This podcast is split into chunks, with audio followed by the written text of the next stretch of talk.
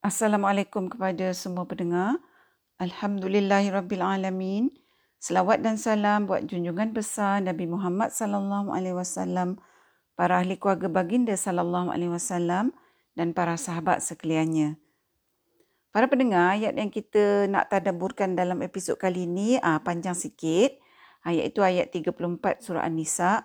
Ah, jadi untuk episod ni kita akan tadabburkan sebahagian uh, saja ya dari ayat 34 surah An-Nisa ni iaitu firman Allah yang bermaksud kaum lelaki itu adalah pemimpin dan pengawal yang bertanggungjawab terhadap kaum perempuan. Oleh kerana Allah telah melebihkan orang-orang lelaki dengan beberapa keistimewaan atas orang-orang perempuan dan juga kerana orang-orang lelaki telah membelanjakan iaitu memberi nafkah sebahagian dari harta mereka. Baiklah para pendengar, sebelum kita tadaburkan ayat ni, ah, macam biasa kita tengok dulu tafsir Ibnu Katsir ya, sebagai rujukan. Menurut tafsir Ibnu Katsir, ayat ni ah, maksudnya kaum lelaki bertanggungjawab ke atas kaum wanita. Ah, yang dimasukkan dengan tanggungjawab aa, ialah kaum lelaki itu sebagai orang yang menguruskan segala hal bagi aa, wanita yang di bawah jagaan dia iaitu isteri dia. Ha, dengan dia menjaga isteri dia dari segala segi, dari segala aspek. Kaum lelaki itu juga adalah merupakan ketua kepada isteri dia dan sebagai suami, ha, dia kena betulkan isteri dia kalau isteri dia tu menyimpang dari landasan syarak. Allah telah melebihkan orang-orang lelaki iaitu dengan beberapa keistimewaan atas orang-orang perempuan sebab kaum lelaki itu dapat menjalankan sebahagian urusan dengan lebih baik dan lebih cemerlang berbanding uh, kaum wanita. Sebab uh, itulah Ibnu Katsir kata kenabian tu secara khususnya Allah jadikan bagi kaum lelaki saja.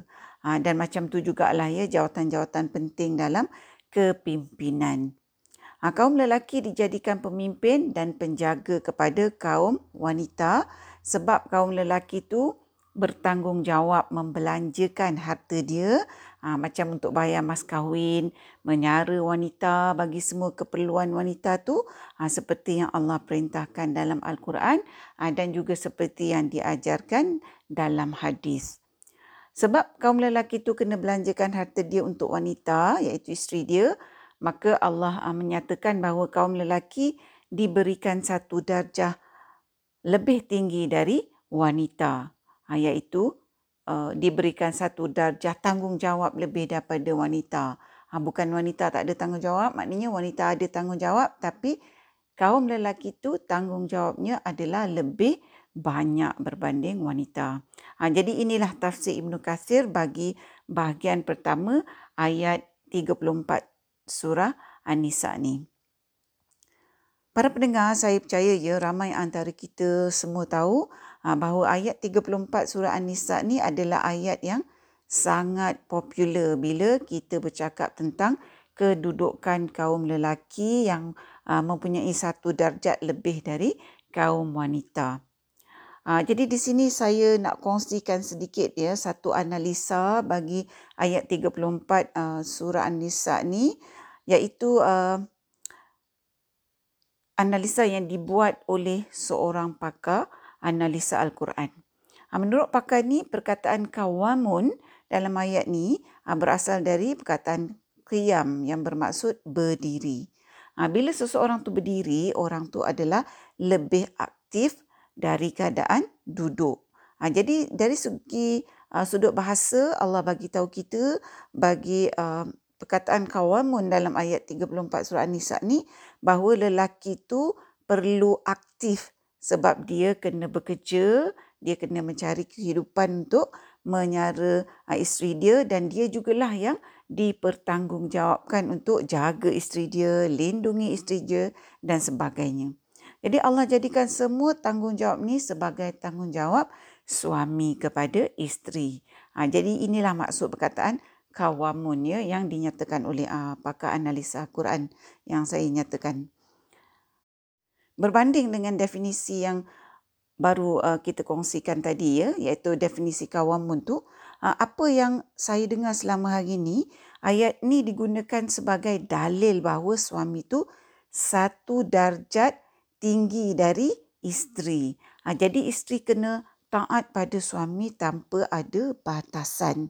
Saya pernah dengar contohnya uh, para pendengar satu ceramah eh, yang mana penceramah tu bagi tahu kalau suami kejut pukul 2 pagi suruh isteri dia masak nasi goreng ikan masin, isteri dia wajib bangun. Tak kira lah isteri tu penat ke apa ke, tak larat ke, uh, kena juga buat nasi goreng ikan masin untuk suami tu sebab suami dah perintahkan menggunakan dalil suami tu satu darjat lebih tinggi dari isteri. Ha, kalau isteri tak buat apa yang suami perintahkan, Ha, atas apa sebab pun kira isteri tu adalah isteri derhaka. Para pendengar, kalau macam ni, jangan kata bagi orang bukan Islam ya. Bagi saya yang Islam ni pun, layanan yang macam ni pada isteri, ha, bunyinya sangat tak bertimbang rasa. Sedangkan Islam menyuruh kita bertimbang rasa antara satu sama lain. Kalau kita berbalik pada ayat 34 surah An-Nisa ni ya. Allah bagi tahu kita suami tu bertanggungjawab menyara, menjaga dan melayani isteri dengan baik. Macam yang Allah nyatakan dalam Al-Quran, Allah jadikan waktu malam tu waktu tidur, waktu istirahat bukan waktu kerja. Siang tu barulah waktu bekerja. Jadi kalau uh, suami minta isteri buat nasi goreng ikan masin waktu siang, ha, itu okeylah kan? Uh, saya tak nafikan betul isteri kena taat pada suami. Uh, itu adalah suatu perkara yang Allah dah laraskan. Tetapi Islam laraskan juga kerangka taat isteri pada suami itu dengan begitu cantik, dengan begitu adil bagi semua pihak. Uh, yang tak sikit pun mengenai isteri dan tak sikit pun mengurangkan hak suami kita kena ingat juga ya para pendengar bahawa uh, pada masa sekarang ni ramai isteri-isteri yang bekerja yang sama-sama membantu ekonomi keluarga uh, yang mana keadaan isteri bekerja ni sebenarnya mereka tu membantu suami menjalankan tanggungjawab para suami dengan lebih baik. Ha, tapi para pendengar kadang-kala kita terlupa fakta ni bila kita memperkatakan tentang isteri solehah, tentang tanggungjawab isteri yang perlu patuh pada suami tanpa mengira had. Para pendengar Islam tu dinamik. Jadi kita pun kenalah berfikir secara dinamik berdasarkan apa yang telah Allah syariatkan. Ha, dalam Al-Quran pun Allah suruh kita berfikir. Allah kata sangat sedikit kita berfikir. Jadi kita kenalah berfikir para pendengar. Para pendengar dengan uh, contoh yang saya kongsikan tadi, uh, apa yang saya nak ketengahkan di sini ialah janganlah kita menyalahgunakan ayat-ayat Allah untuk kepentingan diri. Uh, bila kita salah gunakan ayat-ayat Allah untuk kepentingan diri, uh, ianya adalah merupakan satu dosa. Uh, saya bukannya memperkatakan ni semua sebab saya ni wanita para pendengar. Allah dah bagi tahu dalam Quran supaya kita tak mengubah atau memutar maksud ayat-ayat Quran sebab perbuatan ini adalah merupakan mendustakan Allah. Ha, jadi larangan perbuatan memutarkan maksud ayat Allah ni para pendengar kita boleh lihat ya contohnya dalam ayat 121 surah Al-Baqarah ha, iaitu firman Allah yang bermaksud orang-orang yang kami berikan kitab kepada mereka sedangkan mereka membacanya dengan sebenar-benar bacaan iaitu tidak mengubah dan memutarkan maksudnya mereka itulah orang-orang yang beriman kepadanya. Dan sesiapa yang mengingkarinya, maka mereka itulah orang-orang yang rugi. Ha, jadi dari ayat ni Allah bagi tahu kita supaya ha, kita ikut maksud sebenar yang Allah turunkan. Para pendengar, uh, kefahaman yang tak tepat ya bagi ayat 34 surah An-Nisa ni masalahnya ada jadi budaya. Jadi amalan sebilangan ahli masyarakat kita yang mana ini tak melambangkan amalan dalam agama Islam. Jadi apakah contohnya amalan dan budaya yang tak tepat disebabkan kefahaman yang salah uh, bagi ayat 34 surah An-Nisa ni. Contohnya ya saya pernah menghadiri satu majlis perkahwinan di sebuah tempat. Kemah untuk kaum lelaki tu uh, untuk kaum lelaki makan dipacak di atas jalan yang elok yang bertar ada kipas angin. Uh, manakala kemah untuk kaum wanita uh, makan dipacak di tepi parit yang lecak yang kita nak jalan pun suka dan terpaksa lompat parit lah ada parit kecil tu kalau nak shortcut dari tempat makan yang disediakan uh, ke kemah tempat makan tu yang mana saya rasa keadaan ni tak sesuai bagi wanita Kalaulah alasan kemah wanita diletakkan di belakang sebab nak patuh syariah, hakikatnya kerana uh, kemah wanita di belakang, uh, wanita yang datang ke majlis tu para pendengar uh, kena berjalan pula melepasi kemah lelaki. Uh, jadi keadaan ni sebenarnya lagilah tak patuh syariah. Islam tu datang para pendengar salah satunya untuk meninggikan martabat wanita bukannya menjadikan wanita rakyat kelas kedua. Kadang-kadang kita ingat kita ni ikut hukum tapi kita tak sedar bahawa syaitan pesongkan kita secara halus. Saya percaya para pendengar tuan rumah di majlis perkahwinan yang saya ceritakan tadi tu ah, mungkin mereka pun tak sedar tentang amalan membezakan layanan antara kaum lelaki dan wanita ni ah, kerana benda ni dah jadi satu kebiasaan, dah jadi satu budaya ah, salah satunya disebabkan kefahaman yang tak tepat tentang ayat 34 surah An-Nisa ni. Kefahaman yang tak tepat tepat bagi ayat 34 surah An-Nisa ni juga para pendengar masalahnya diturunkan kepada generasi-generasi yang seterusnya sampai amalan ketaatan kepada suami itu ha, jadi tersasar dari landasan syarak dan akhirnya ianya menjadi uh, suatu perkara yang menganiaya kaum wanita. Uh, bagi suami-suami yang uh, telah ditanamkan ya kefahaman yang tak tepat uh, tentang ayat 34 surah An-Nisa ni uh, mungkin kerana mereka membesar dalam keluarga yang ada kefahaman yang tak tepat ni uh, ataupun uh, mungkin mereka ikut saja pandangan orang yang uh, menasihati mereka kerana orang yang uh, nasihatkan mereka tu di kalangan orang-orang yang berlatar belakangkan agama. Uh, jadi bagi suami-suami yang macam ni bila mereka berkahwin uh, isteri-isteri tu uh, mereka rasa jadi hak mutlak suami dan jadi macam harta yang dibeli. Walaupun suami tak cakap uh, macam ni tapi uh, macam orang putih kata action speaks louder than words. Suami boleh buat apa saja dan isteri mesti menurut perintah. Ha, suami boleh marah isteri, boleh tinggikan suara dengan isteri, ha, sesengahnya boleh pula pukul isteri, ha, boleh tak puas hati dengan isteri, ha, tak kiralah atas sebab yang makruf ke atau tak makruf, ha, isteri kena terima semua ni dengan reda kalau nak jadi isteri yang patuh kepada suami. Kalau isteri tunjuk tak puas hati ke, merajuk ke, ha, maka isteri tu akan dilabel sebagai isteri derhaka. Ha, sebab itulah para pendengar dalam masyarakat kita, tajuk ceramah yang paling sering kita dengar ialah isteri soleha.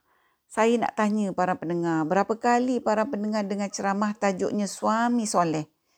Bak kata arwah Tan Sri Piramli para pendengar, kalau ada jarang-jarang. Sebab kalau penceramah tu lelaki dan kalau dia ceritakan tentang suami soleh, ah, nanti dia balik rumah, isteri dia suruh dia buat apa yang diceramahkan. Ha, jadi untuk menyenangkan dia, dia ceritalah tentang isteri solehah saja. Sebab isteri dia yang kena jadi solehah. Habis tu para pendengar, soalannya, suami tak payah ke jadi suami soleh? Saya akui para pendengar bukan tak ada penceramah yang mengenengahkan tanggungjawab suami untuk jadi suami soleh.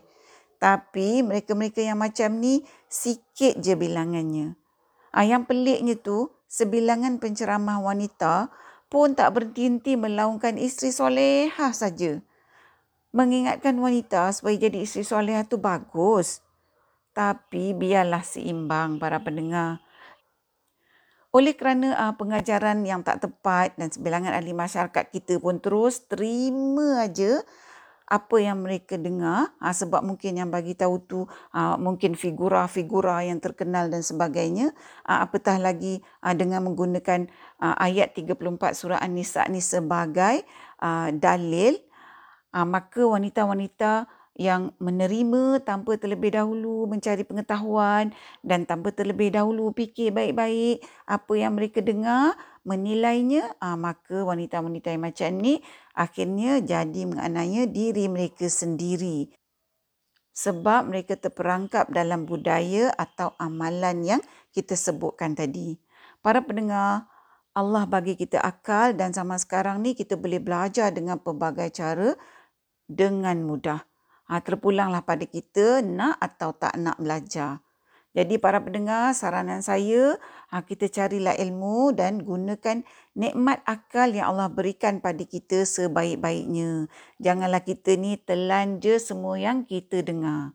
Saidina Ali radhiyallahu anhu berkata, jangan lihat siapa yang berkata, tapi dengarlah apa yang orang itu kata.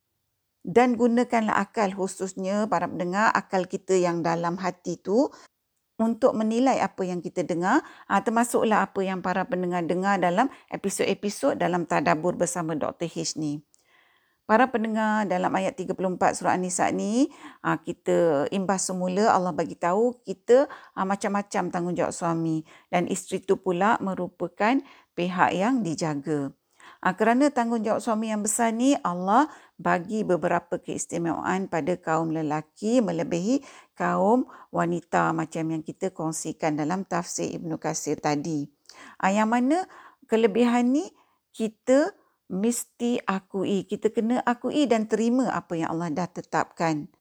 Tapi para pendengar, untuk mana-mana suami untuk dapatkan beberapa keistimewaan ni berbanding kaum wanita, kaum lelaki kenalah memenuhi semua tanggungjawab mereka yang Allah dah tentukan. Ha, bila mereka dah terlebih dahulu memenuhi semua tanggungjawab ni, barulah mereka layak untuk klaim keistimewaan yang Allah dah tetapkan bagi kaum lelaki ke atas kaum wanita. Masalahnya para pendengar dalam peringatan isteri soleha, tanggungjawab suami tak diketengahkan macam kita kata tadi. Cuma tanggungjawab isteri saja yang diuar-uarkan.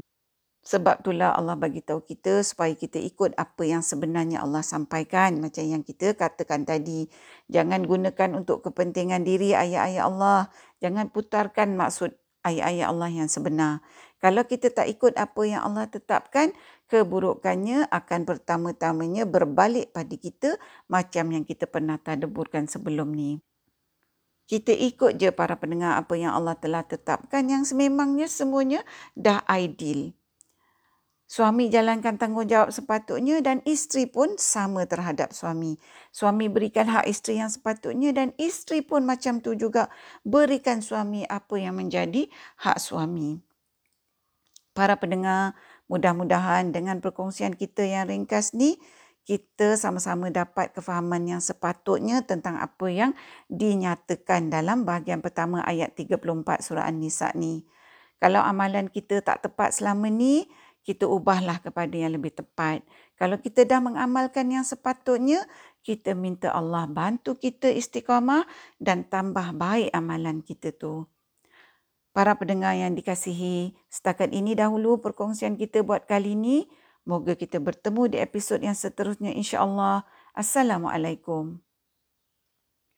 Sekiranya anda merasakan bahawa perkongsian tadabbur bersama Dr. H ini memberikan manfaat kepada anda, saya ingin mengajak anda untuk menyertai saya bergabung usaha menyemarakkan amalan tadabbur Quran dengan memanjangkan perkongsian ini kepada orang lain serta Jangan lupa untuk tekan butang follow untuk mengikuti episod-episod yang seterusnya. I praise Allah for sending me you, my love. You found your home, it's here with me, and I'm here with you. Now let me let you know you've opened my heart. I was always thinking that love was wrong, but everything was changed when you came along. Oh, and there's a couple of words I wanna say. For the rest of my life, I'll be with you. I'll stay by your side, honest and true to the end of my time. I'll be loving you, loving you for the rest of